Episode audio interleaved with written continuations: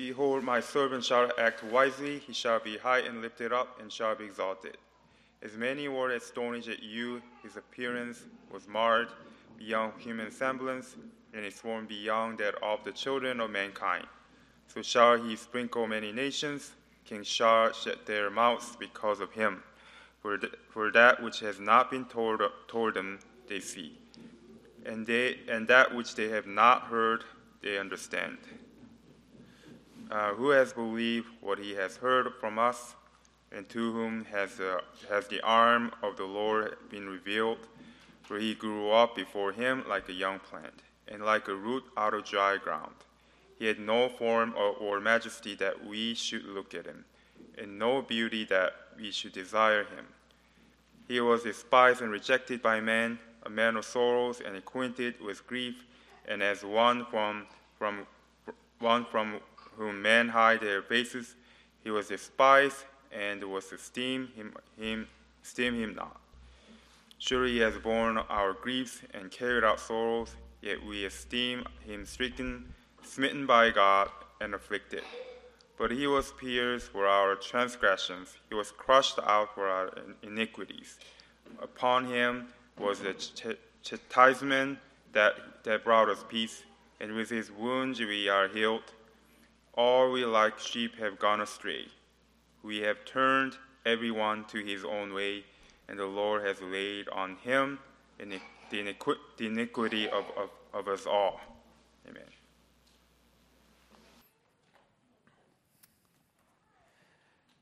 Well, my name is Pastor Andrew, and I want to welcome you once more to our Good Friday service. For those of you who made the time to not only have a day off from school, and maybe for many of you work, but to choose to be together as your church family today is important. Thank you for that. And for those of you who are visiting, whether you're exploring this church or whether you're visiting friends or family around the Easter season, I want to welcome you here as well. And on Good Friday, we often, if not always, will retell a story that is familiar to us all. The story of the betrayal and the arrest, the trial, the torture, the crucifixion and death of Jesus Christ. And on this Good Friday, we are going to look in particular in the account in John's Gospel and focus not only on what Jesus does, but also on the words that he speaks throughout this entire story. And with that focus in mind, I've entitled today's sermon, Red Letter Friday. Red letters being that shout out to the words of Jesus.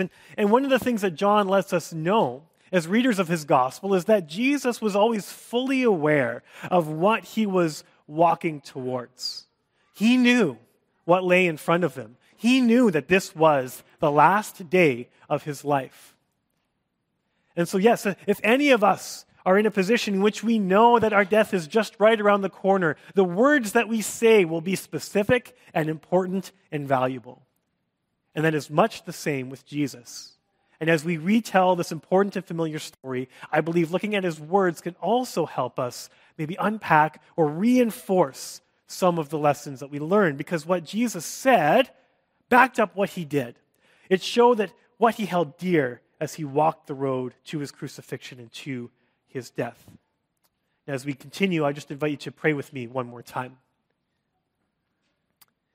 God, as we gather and as we come before you, as we bring ourselves to the foot of the cross, I pray that we would humble ourselves to who you are, humble ourselves to what you have done, humble ourselves to this reality that we can never be good enough, and humble ourselves to know that there is much that you still have to teach us through your word.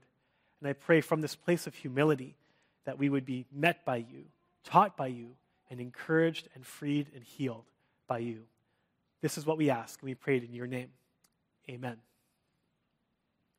What was the story of these events on this Red Letter Friday? Well, the story begins with Jesus in the garden with his disciples. Almost all of his disciples, 11 of the 12 are there, but there's one noticeable absence, and that is Judas. Earlier during the Last Supper, Jesus had revealed that Judas was going to betray him. And after this revelation, he commands Judas to go and do what you need to do. And Judas earlier this day has now left out into the dark of the night. And now Jesus is with the remaining 11 disciples praying in the garden. And it's at this moment that Judas appears back on the scene. But he hasn't come alone. He hasn't come to confess and to admit that he made a mistake and to fall upon the grace and mercy of his Lord and Savior. No, he has come with a group of armed soldiers, ready and prepared to follow through with this betrayal and to arrest Jesus. Jesus, however, is not caught by surprise. And in fact, John tells us in chapter 18, if you want to turn to your Bibles, this is where we will follow the story. And in John 18, verse 4, he says that Jesus knew all that would happen to him. None of this is a surprise. He knew Judas would betray him. He knew that he would be arrested. He knew that he would have to go step by step by step closer to the cross. And armed with this knowledge, Jesus asks to Judas and to the armed escort, "Whom do you seek?" They answered him, "Jesus of Nazareth." Jesus said to them, "I am he." Judas, who betrayed him, was standing with them. When Jesus said to them, "I am he," they drew back and fell to the ground. So he asked them again, "Whom do you seek?" And they said, "Jesus of Nazareth." Jesus answered, "I told you that I am he. So if you seek me, let these men go." If you seek me, let these men go. Jesus here was faced with a group of people who wanted to arrest him, who wanted to bring him to an unfair trial, to ultimately bring him to a place of suffering and death. And Jesus was willing to go. He chose not to put up a fight. And one of the reasons he did this was to protect his other followers. He says, if you seek me, then let these other people go. The first lesson we learned from the red letters of this event is that Jesus cares for others. He cared for his followers. The disciples were put under his care, and it was a task that he took seriously all the way until the end of his life. Facing down unfair trial, torture, and death, Jesus revealed that he cares for others. And in so doing, he fulfilled his words that he prayed earlier in the high priestly prayer in John 17:12. But here he reminds us, what has he done? He says in verse 9, "Of those whom you gave me, I have lost not one." The Heavenly Father had entrusted these disciples to the care of Jesus, and he did his part. He protected them, he taught them, he encouraged them and challenged them all the way until the end of his life. He followed through with that promise. But that is not limited just to the disciples in the garden. Jesus cared for his followers then, and he cares for his followers now. And I can't help but wonder, if we were armed with the same foreknowledge of Jesus, if we were put in a place in which we knew we had 24 hours or less to live, would we spend our time thinking so much about other people? Because when faced with that type of mortality, it is human nature to become inwardly focused, to think about yourself and to take stock of your life and to have others come and support you, and that's all well and good. But here we have Jesus in that very same situation, showing his love and care and compassion for other people. And again, that glimpse that we get of Jesus' care for his disciples is only a part of the puzzle, because as we continue to read the story, we know that the very reason Jesus is willing to walk this path is out of his care for you. He's not just protecting his disciples physically, he cares for all. That is why he went to the cross, a truly selfless act. Jesus went through it all for you and me. He cares, and he cares about his disciples even after Peter makes everything worse. In verse 11, Peter doesn't want Jesus to go willingly, so he takes out his sword and he cuts off a servant's ear, and then yet again, Jesus steps into the gap to protect others, and he says to Peter in verse 11, "Put your sword into its sheath. Shall I not drink the cup that the Father has given me?" Jesus says, "Enough. You do not need to defend me. I go willingly." Why? Because I care for you. And so Peter, probably sheepishly, maybe unwillingly, puts that sword away. And Jesus is taken and arrested by the soldiers. And he's brought before the high priest.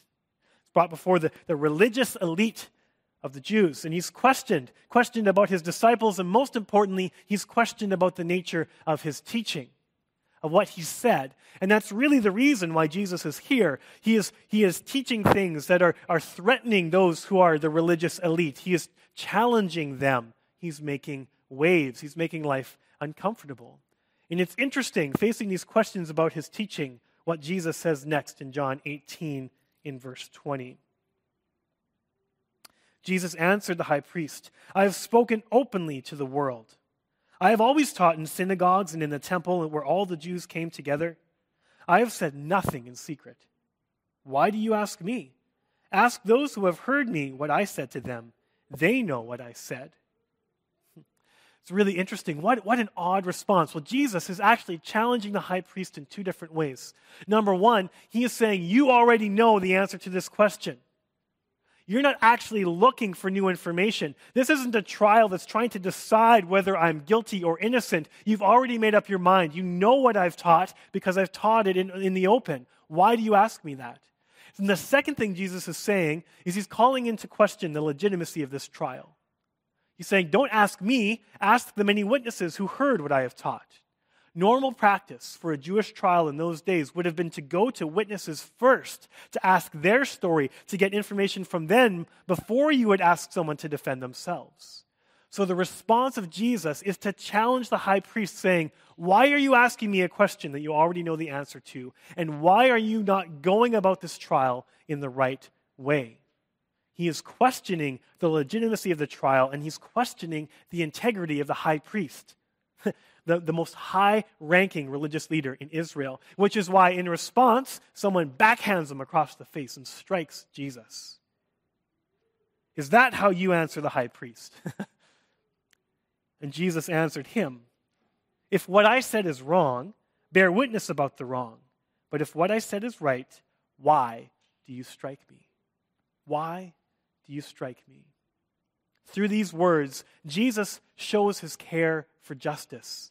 He cares for justice. And unfortunately, this trial was anything of the sort. It was a sham. It was a mockery. It was an excuse to get rid of someone, an influential leader and teacher, who was making the religious elite and their lives miserable, undermining their authority, threatening their peaceable relationship with Rome. Jesus had to go, and this trial was anything but just. And Jesus has proven his point. But that's not the only way that Jesus cares for justice. His desire goes deeper. Just as Jesus was willing to walk to the cross because of his care for others, he was willing to endure this unfair trial and even his execution in order to bring about God's true justice. He cared about it deeply. It motivated him. He humbled himself, obedient to God's justice all the way until the cross. He died so that all sin could be paid for. And on that cross, God's wrath was poured out and justice was done once and for all. Yet on that cross, Jesus also died so that we could be free from the penalty of sin that we so rightfully deserve. And on the cross, not only was God's justice poured out, but we find grace and mercy in equal measure.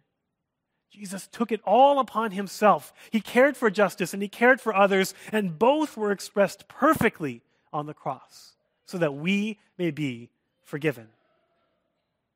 Jesus cares for others. He cares for justice.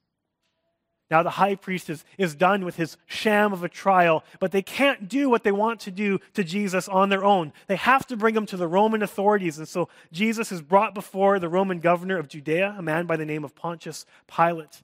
And Pilate doesn't want anything to do with Jesus. He doesn't want anything to do with this controversial figure. And so he wants to give him back to the Jews just to punish them according to their own laws. But the fact is that the religious leaders want him dead. And to execute someone was a penalty that only the Roman authorities could meter out. And so they refused to take Jesus back. They say, no, you must deal with him.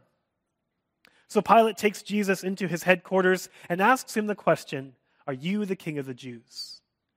The reason this is the question that's asked is because it is the charge that has been laid at the feet of Jesus by the Jews. I mean, Rome won't execute Jesus for just blasphemy, breaking a Jewish law. He has to break a Roman law. And so if they can convince Rome that Jesus is claiming to be king of the Jews, well, then now that's treason. He's now usurping the throne. He's now challenging Caesar himself. That is a charge that could lead to his execution. That's the charge that's been brought to Pilate, and he asks Jesus, "Are you the king of the Jews?" And yet again, Jesus exposes the unfairness of this charge in John 18:34. He answered Pilate, "Do you say this of your own accord, or did others say it to you about me?" Right? Is this just what they've said about me? And Pilate answered, "Am I a Jew? Your own nation and the chief priests have delivered you over to me. What have you done?" Jesus answered, "My kingdom is not of this world. If my kingdom were of this world, my servants would have been fighting, that I might not be delivered over to the Jews. But my kingdom is not from the world."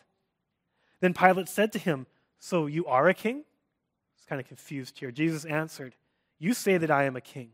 For this purpose I was born, and for this purpose I have come into the world, to bear witness to the truth. Everyone who is of the truth listens to my voice."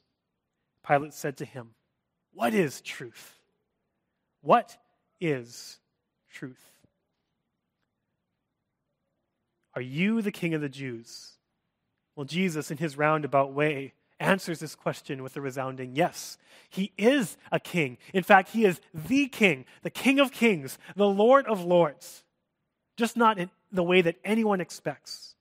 He's not a king in a way that would threaten Rome or Caesar.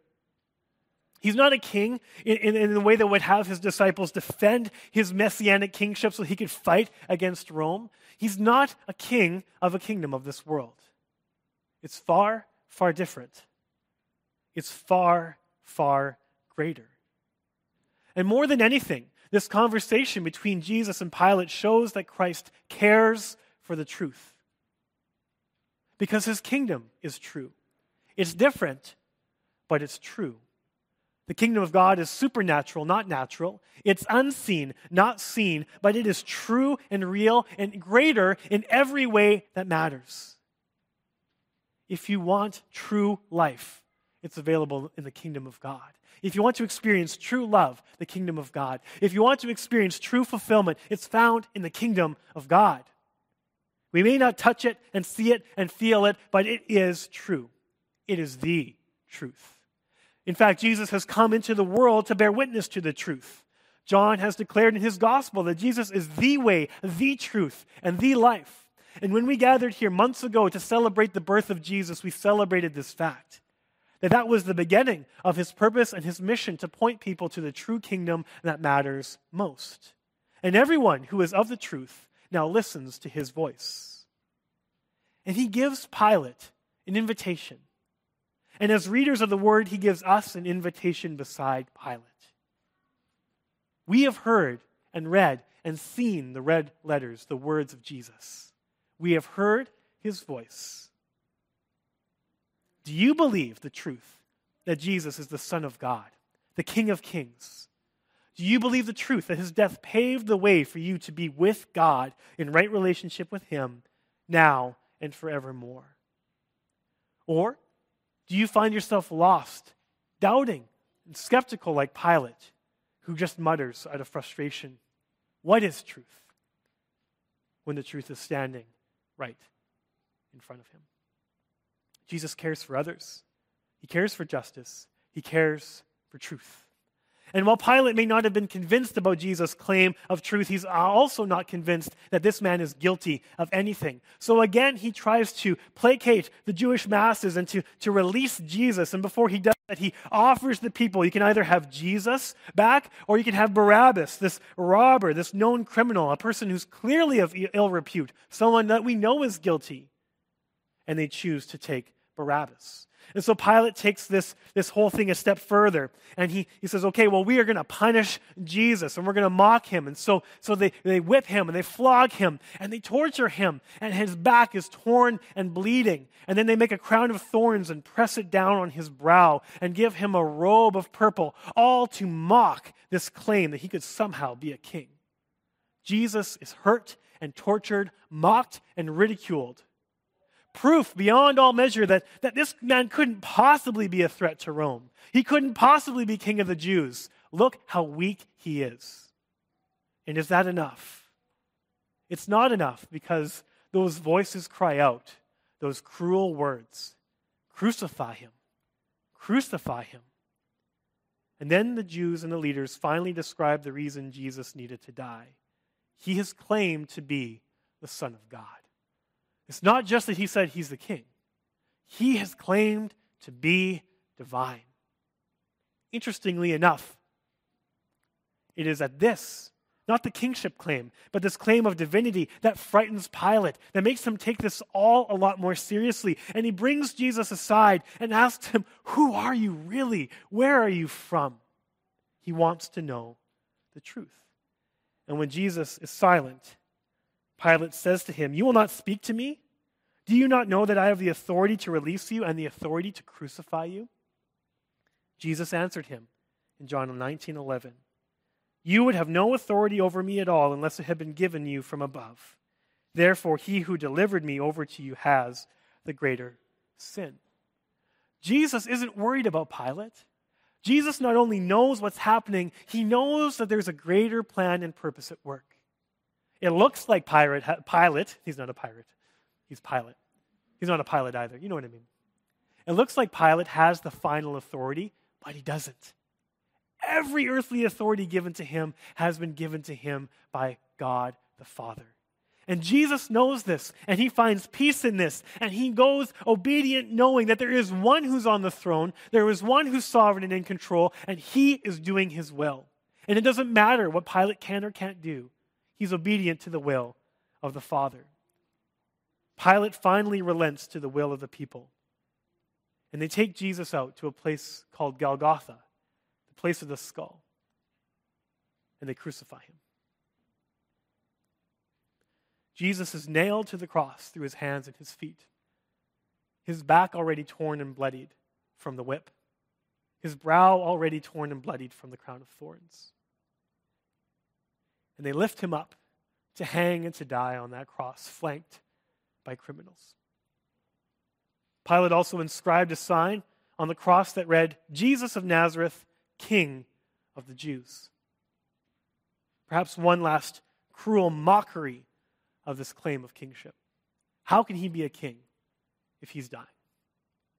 The Jews still don't like it. They say, no, you need to change the sign. It needs to read, here's the one who claimed to be king of the Jews. And Pilate, perhaps maybe a bit convinced about who Jesus is through all his conversations, says, hey, what I've written, I have written.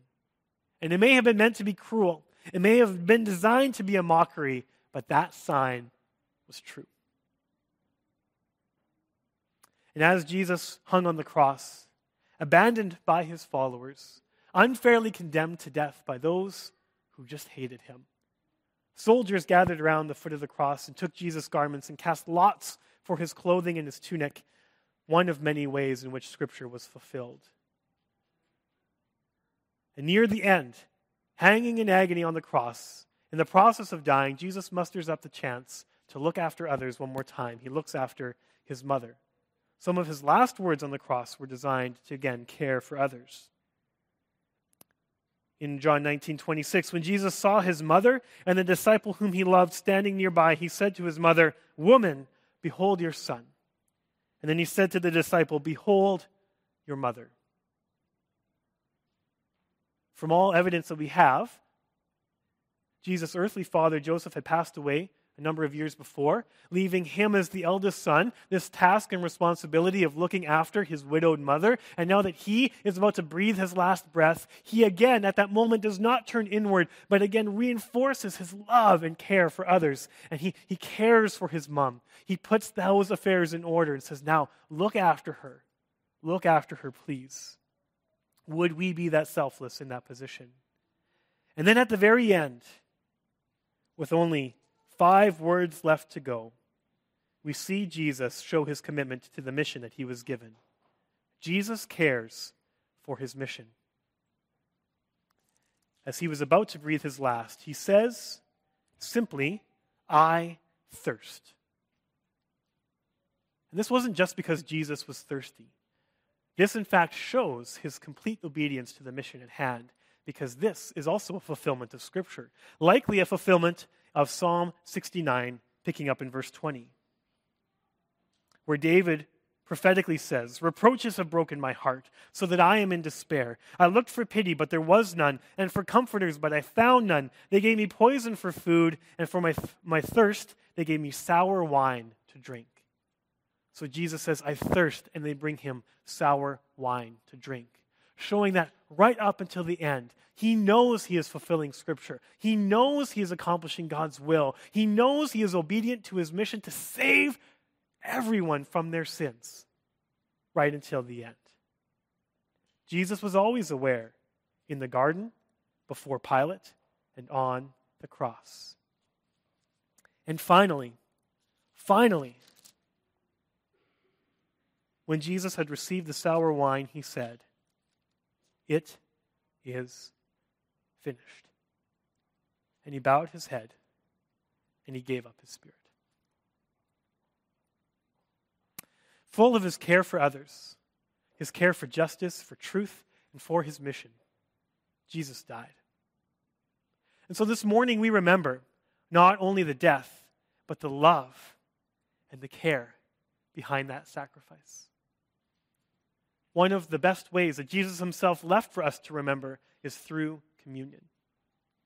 We are going to take communion together today. So we're going to have a member of the Spiritual Life and Care team come and just stand beside each of these tables that you'll see at the front. There's going to be a song that will play as well. What I'd encourage you to do after I pray here is to stand and to come forward, to take the elements and to bring them back to your seat and to reflect on the cross, to reflect on not just the actions, but the words and the heart of Christ behind the cross and what it means to you.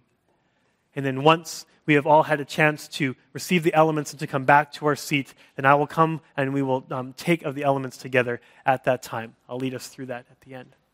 But let us remember, today of all days, the sacrifice of Jesus upon the cross. Let's pray. Jesus, we thank you for what you have done and why you have done it. How could you care so much for us, for all of us? I have to confess that often I don't understand, but I believe. And the things most worth believing are the things that are the hardest to understand. I thank you for your care and your obedience and your willingness to love us enough to die on the cross. As we take the communion together in just a minute's time, God, I pray that we would be reminded of this in full measure. Amen. Now the words of Jesus have been read, but the story is not quite yet over.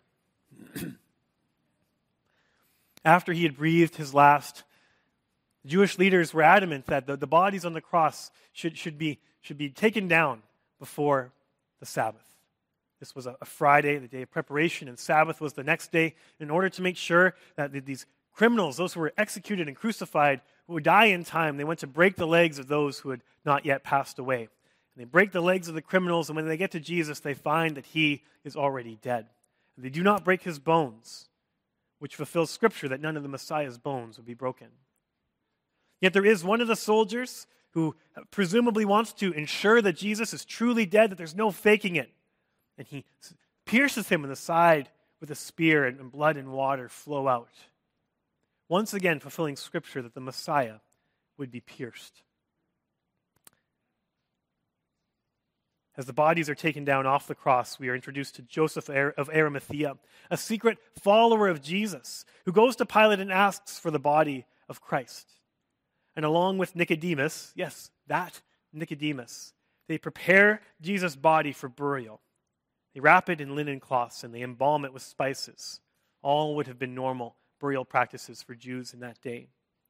Joseph of Arimathea, likely a rich man, had a brand new tomb that had never been used before, carved into the rock, and they laid Jesus down. And in front of that rock, there was a huge stone that was rolled into place, sealed, so that no one could go in, desecrate the body, or steal the body. And our story today ends when that stone is rolled into place.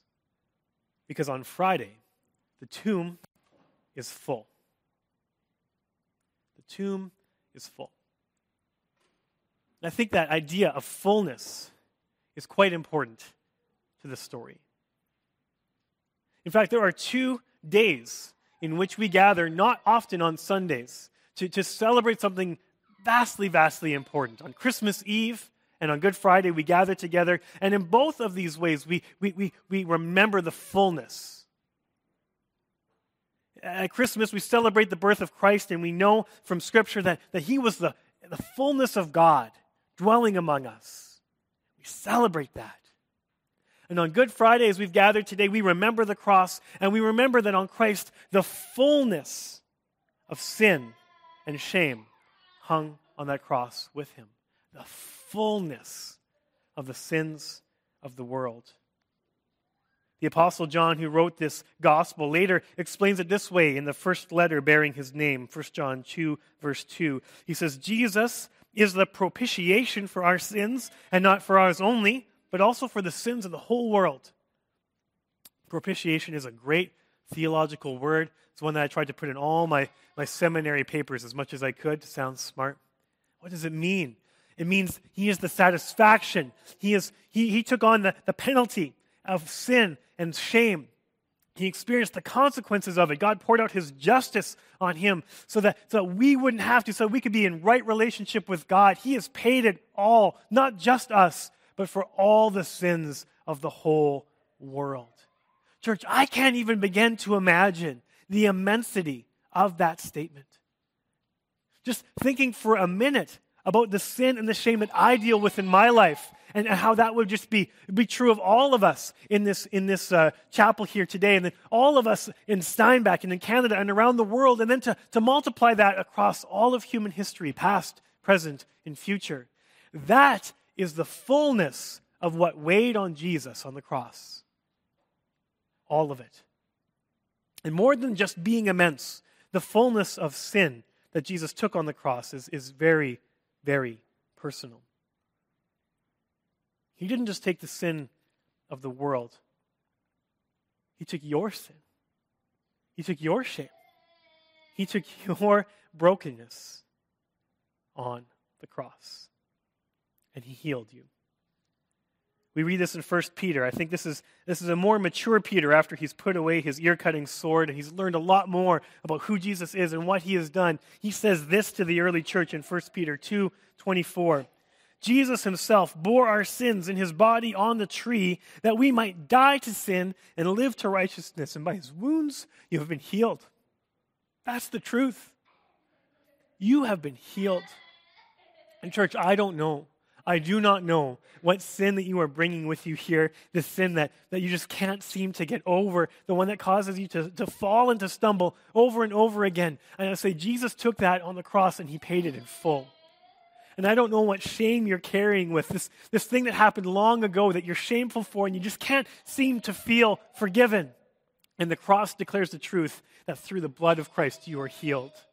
And I don't know how you experience the brokenness of this world as the sin and shame of others impact our lives and break our relationships, but I do know the truth that through the cross of Christ, that has been paid in full. It's paid in full. You see, when Jesus said it is finished, he didn't mean his life was at an end. He wasn't thinking chronologically. He didn't say, it is finished because I've lived until now and now it's done. He didn't even mean, I have walked this road and now the road is at an end. When Jesus breathed his last breath, with his last 3 words, he says, it is complete. It is done. It's accomplished. It is finished in full. And so we don't have to carry that shame. We don't have to live in that sin. We don't have to live in that brokenness. It is done. It is complete. It is finished. And we remember the cost, and we remember the freedom and the healing that we have in it, because on Good Friday, the tomb is full. He was beaten down and punished, and he didn't say a word. He was like a lamb being led to be killed. He was quiet, as the sheep is quiet while its wool is being cut. He never opened his mouth. Men took him away roughly and unfairly. He died without children to continue his family. He was put to death. He was punished for the sins of my people. He was buried with wicked men, and he died with the rich. He had done nothing wrong, and he had never lived, and he had never lied. But it was the Lord who decided to crush him and make him suffer. The Lord made his life a penalty offering, but he will still see his descendants and live a long life. He will complete the things the Lord wants him to do. After his soul suffers many things, he will see life and be satisfied. My good servant will make many people right with God. He will carry away their sins.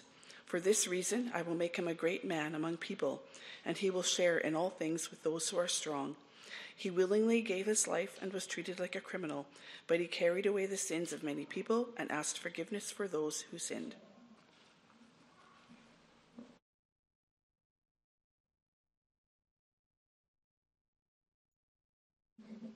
It is good to remember together and to declare together that Jesus is worthy.